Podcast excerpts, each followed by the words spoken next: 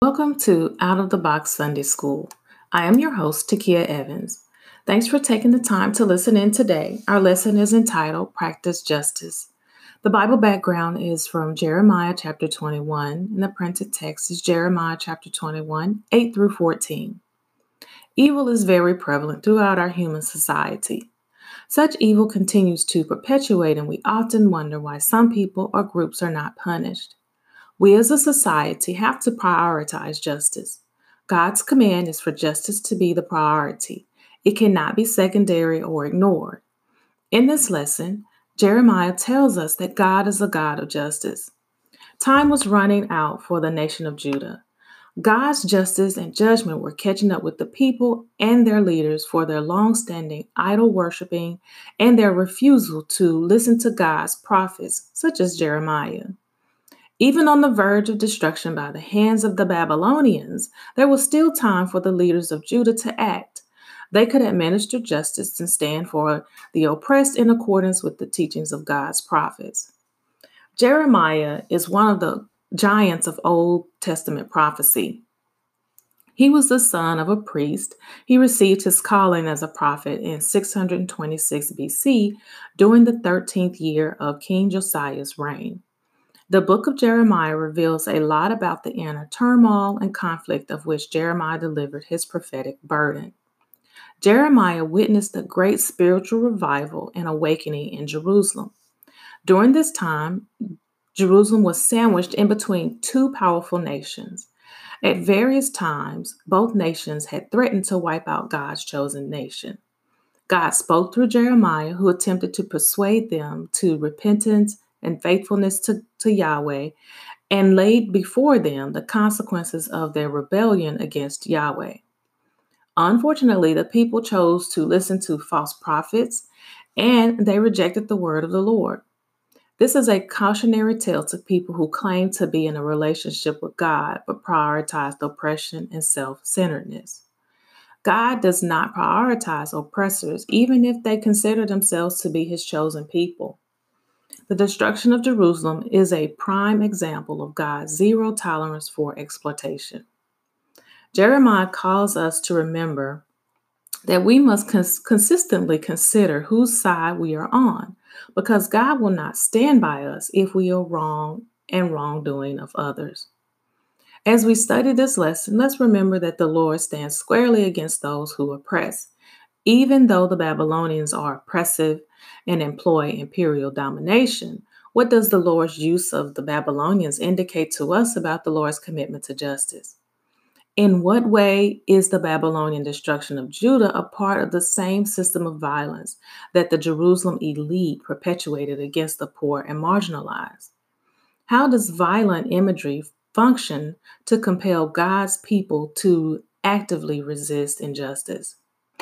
Today I'm going to be reading from the Contemporary English Version, and our lesson starts with Jeremiah chapter 21, verse 8. Then I told them that the Lord had said, "People of Jerusalem, I, the Lord, give you the choice of life or death. The Babylonian army has surrounded Jerusalem, so if you want to live, you must go out and surrender to them. But if you want to die because of hunger, disease, or war, then stay here in the city. I have decided not to rescue Jerusalem. Instead, I am going to let the king of Babylon burn it to the ground. I, the Lord, have spoken." So prior to these verses, in verses 1 through 7, Nebuchadnezzar has come against Jerusalem to destroy it. And the king, the current king of Judah, is hopeful that the Lord will deliver them. After all, God has saved them so many times in the past, but this time will be a little different. Not only will he not save them, but the Lord himself is against his own people because of their constant sin and rejection. Jeremiah first addresses the king, King Zedekiah, and now in verse 8, he addresses the people of the city. God has been very patient with his people for centuries as they worship other gods, and these are the little g's, and disregards his laws. And now the time for judgment has finally arrived. But God, being the God he is, graciously provides a way of escape. He could have rightfully destroyed them, and it would have been justified since the wages of sin is death, which is stated in Romans 3:23. Instead, he tells them that there still remains a quote-unquote way of life. This involves obedience to God's commands, loving him, fearing him, and serving him. Their failure in this task causes them to now face God's judgment, but God set before them the way of life just one more time. Now God describes this way of life and the way of death for the people of Jerusalem. Those who choose to remain in the city will face death. And Jeremiah lets them know that they may die by a sword. If you're reading from your King James Version, it'll say sword, famine, and pestilence.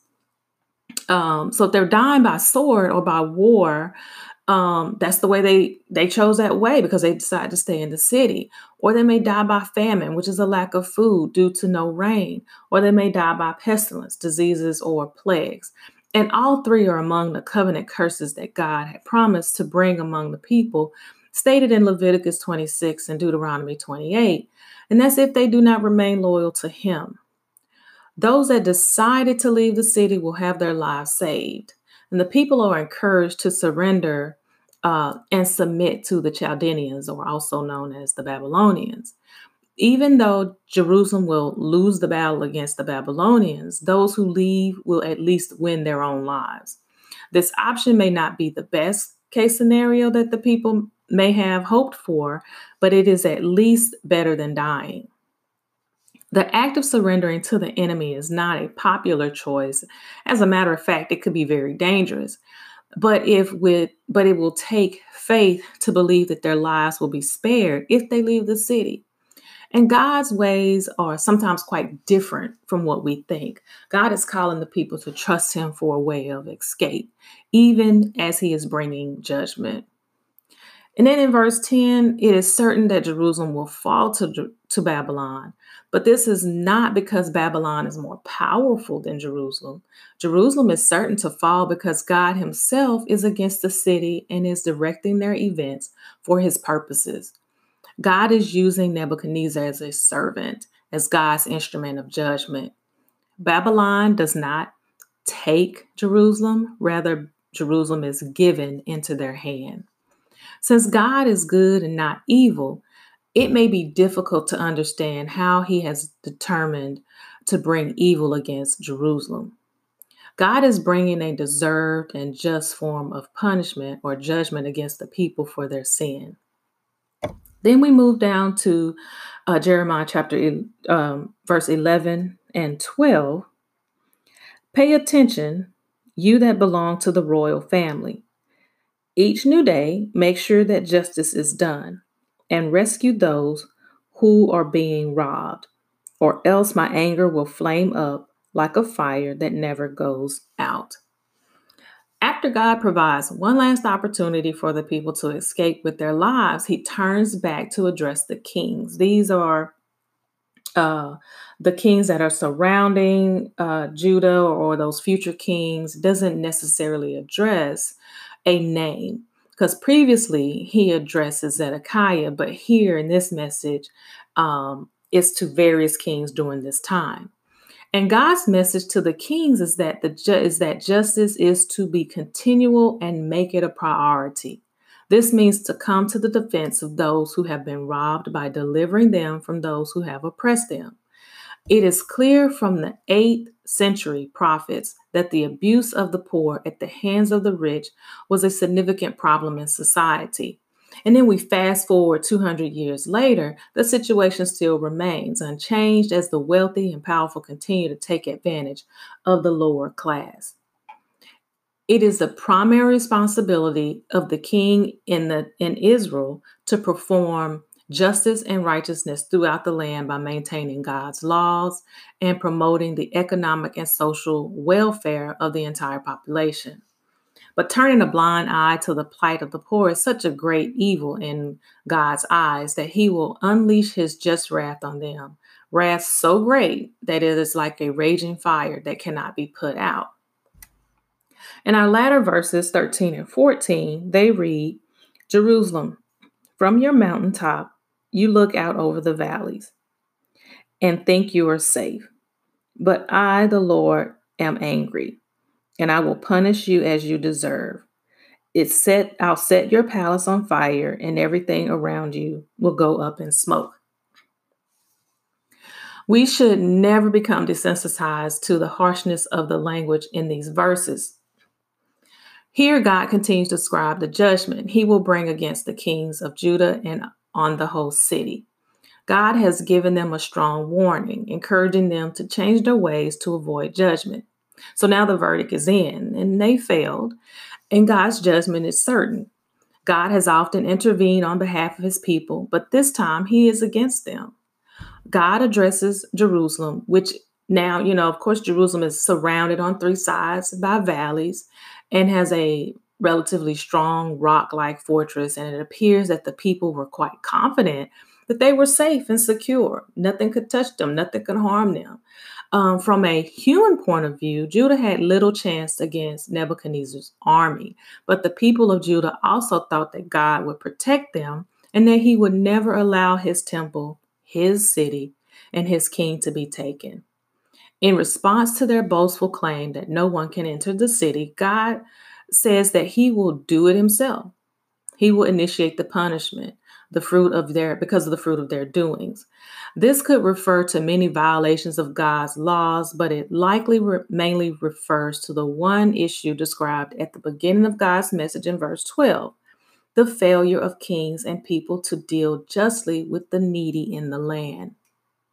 As before, God's judgment will take the form of fire, a fire that will devour and consume everything around. The whole city, of course, will be destroyed. In this lesson, we should be compelled to take stock of the ways in which we have been an active or complicit participant in the oppression of others. It is important that we regularly examine how the corporate elite benefits from low wages to the workers they employ. We should not forget how global capitalization leaves many people around the world in poverty in order to provide inexpensive clothing and technology. We also have to be conscious of how our tax dollars fund programs and government agencies. We have to repent so that we can find ourselves on God's side and not on the side of making excuses for oppression. So whose side are you on? Whose pain do you feel the most? Is it children, the elderly, the homeless, immigrants, the poor, victims of racial or gender discrimination, the falsely incarcerated, the over-policed, those affected directly by climate change? It's up to you to find a way to stand on their side, which is also the side of God. Perhaps it can be through donating to an organization that deals with those issues. Perhaps it is volunteering. Perhaps it is to boycott a restaurant that uses discriminatory hiring practices. Perhaps it is to protest a store that uses problematic images in its marketing materials. Take an issue that is close to you and choose to stand with those people and with God. It's up to us to make it happen. Be blessed, and thanks for tuning in to Out of the Box Sunday School. Talk to you next week.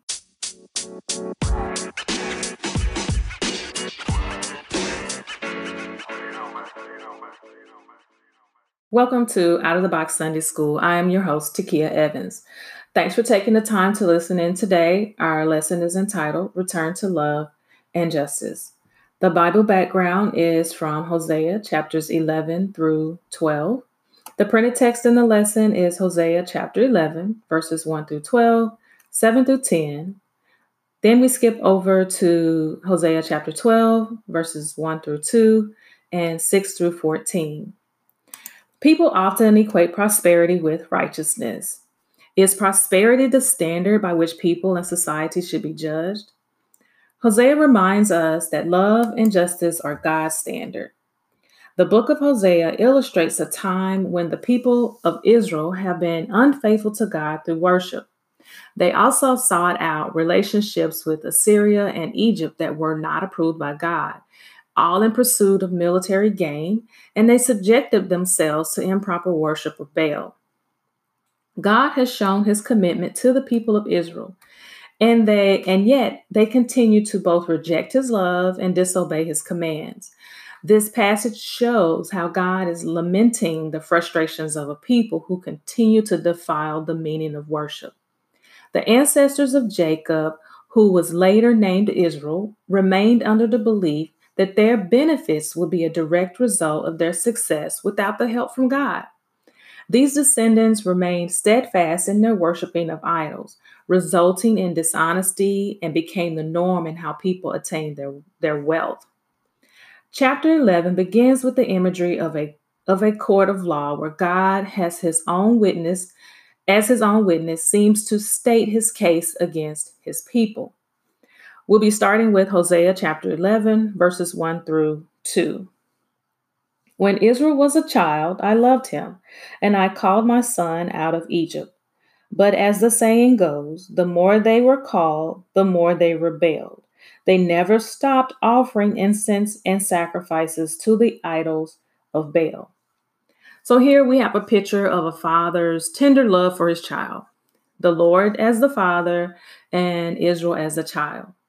The phrase, when Israel was a child, then I loved him, refers to the formative years of Israel as a nation in Egypt during and after the time of Joseph and his generation. The effects of God's loving affection for Israel is implicitly stated in, then I loved him. This implies that the Lord blessed Israel economically and numerically. And the effects of God's loving affection for Israel is also explicitly expressed here, where God demonstrated his love for Israel by redeeming them from the bondage in Israel.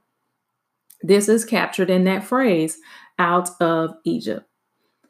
God had such a deep love for Israel, but Israel did not appreciate or reciprocate God's love. Rather, the more he loved and called them, the more they wandered away from God and worshiped the idols of Baal and other gods. God also delivered Israel both spiritually and physically out of Egypt.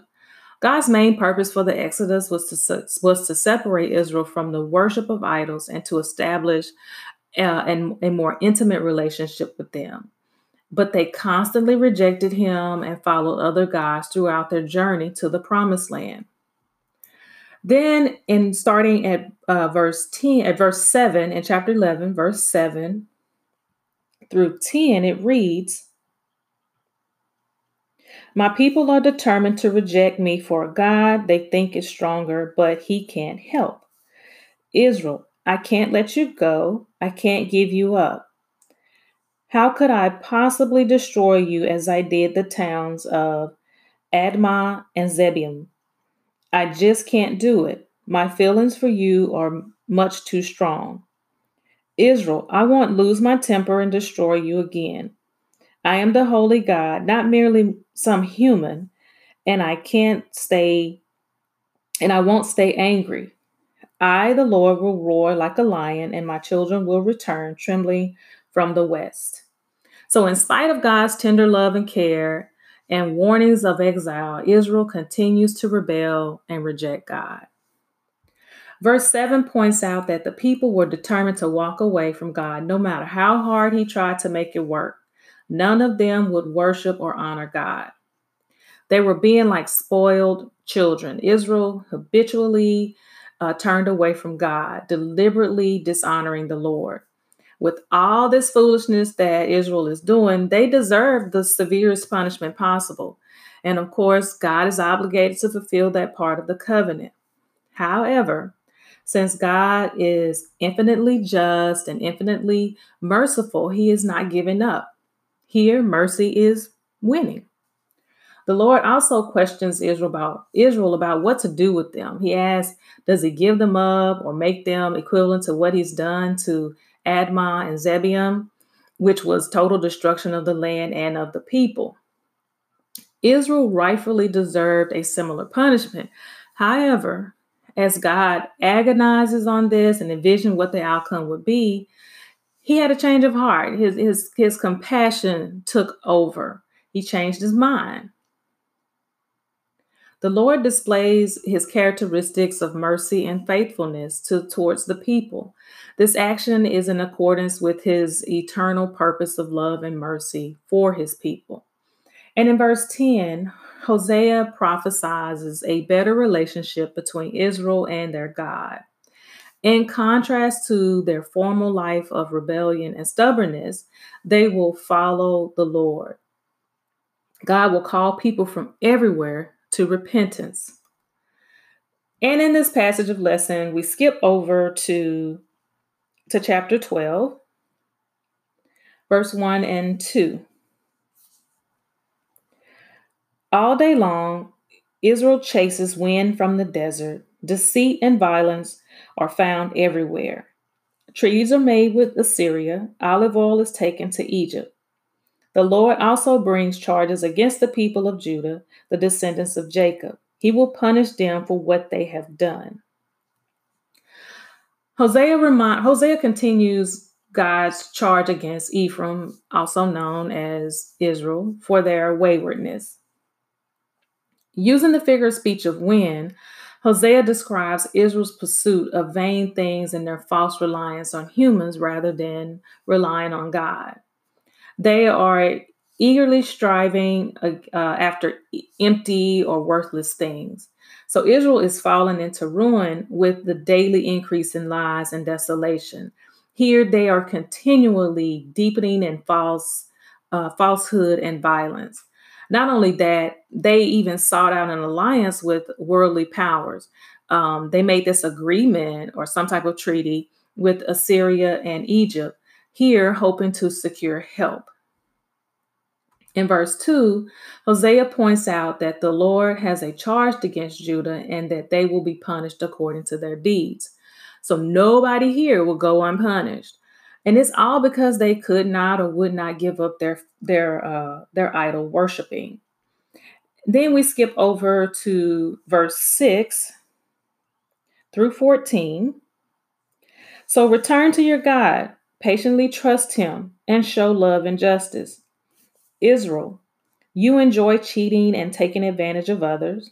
You say to yourself, I'm rich. I earned it all on my own without committing a sin.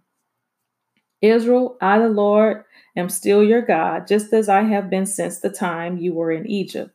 Now I force you to live in tents once again, as you did in the desert. I spoke to the prophets. Often I spoke in visions, and so I will see my prophets with messages of doom. Gilead is terribly sinful and will end up ruined. Bulls are sacrificed in Gilgal, all altars made of stone, but those stones will be scattered in every field. Jacob escaped to Syria, where he tended sheep to earn himself a wife. I sent the prophet Moses to lead Israel from Egypt and to keep them safe. Israel, I will make you pay for your violent crimes and for insulting me. So after laying the charge against Judah and Israel, Hosea calls on them for a change of heart and direction. They have constantly wandered away from God, and he wants them to turn back to Yahweh. They are reminded about what mercy and justice are, and that it's the very foundation required for all followers of God. They must totally surrender, hope, and rely on God for strength. So in verse 7, Hosea mentions some of the sins that the people of Israel have committed. Using dishonest business practices, defrauding people to make more money, and oppressing the people. So historically, Israel was prosperous, and this prosperity has led them to being prideful. They were so self-sufficient and disillusional that they felt that they didn't need God. They thought that because of their wealth, they were righteous and sinless. But their pride and self-delusion has been exposed. The Lord would eventually humble them. In verse 9, the Lord reminds them of their journey in the wilderness where they lived in tents. So that at that particular time, there was no houses. They lived in tents. They were out in the wilderness. But here, we have to remember that they made a covenant with the Assyrians, which was not authorized by God. And when the Assyrians are done with them, they will be lucky enough to live in tents like they did when they were in the wilderness. The Lord warns that he has spoken through the prophets and with different methods, all types of visions and parables to communicate to them so they cannot plead ignorance as a defense. Like, I didn't know. I don't know what you're talking about. And so Israel refused the warnings, but continued in their sins. Therefore, the consequences of their sins will not be withheld. And in verse 11, this confirms the degree and gravity of their sin of idolatry and their horrible rejection of the Lord. There are two cities that are mentioned in this verse that were full of iniquity, vanity, idolatry, wickedness, and false worship. And these places will be destroyed and left in rubble. With the reference to Jacob's plight, Hosea tells Israel to remember their humble beginnings. Their prosperity was not by their personal effort, but because God was gracious to them. Hosea also reminded them how the Lord delivered Israel by the hand of a prophet named Moses out of Egypt and preserved them. So despite the warnings from the prophets, Israel was disobedient. They continued in their sin, thereby aggravating the Lord's anger. And because of this, the Lord will leave them with their guilt of bloodshed. And he's referring to the violence they committed against others, including those human sacrifices. The Lord gives up on them and will evoke justice. In this final verse, the Lord states that he will pay them with a taste of their own medicine. Although God is merciful and compassionate, he is also a just God, and every sin has its consequences and must be atoned for. Graciously, God does not deal with us according to our own sins. Thanks be to God for sending his son to atone for us through grace. So as we reflect on this lesson, we must remember to always seek God daily in every aspect of our life, and to ensure that we are keeping God at the head of our life. There are individuals and corporations in this country who continue to profit from deceit and improper business practices. These individuals and corporations find themselves hoping to obtain worldly wealth and prosperity. Meanwhile, they continue to widen the wealth gap globally. Their desire to achieve power, status, and wealth by human means has allowed them to lose sight of the destruction that they are causing to working class and poor people. In many ways, God is calling them out, both in love and strong rebuke. God desires all his children, even those that operate in deceit and material wealth, to bring justice and restore good order. We can often find ourselves seeking to obtain the material wealth of millionaires. Meanwhile, we're forgetting the reason God blesses us with wealth in the first place. We have been given wealth so that we may extend back that same love God has shown us and share it among the least of these and work toward restorative economic justice. We have to ask ourselves, what are we faithful to? What are you faithful to? What do you find yourself idolizing? You can also examine if the blessings that God provided you should be redistributed to those around you that are in need. Lastly, seek to trust God to continue being a provider in your life and not to trust in your own ability to provide. I ask that you be blessed, and thanks for tuning in to Out of the Box Sunday School, and I'll talk to you next week.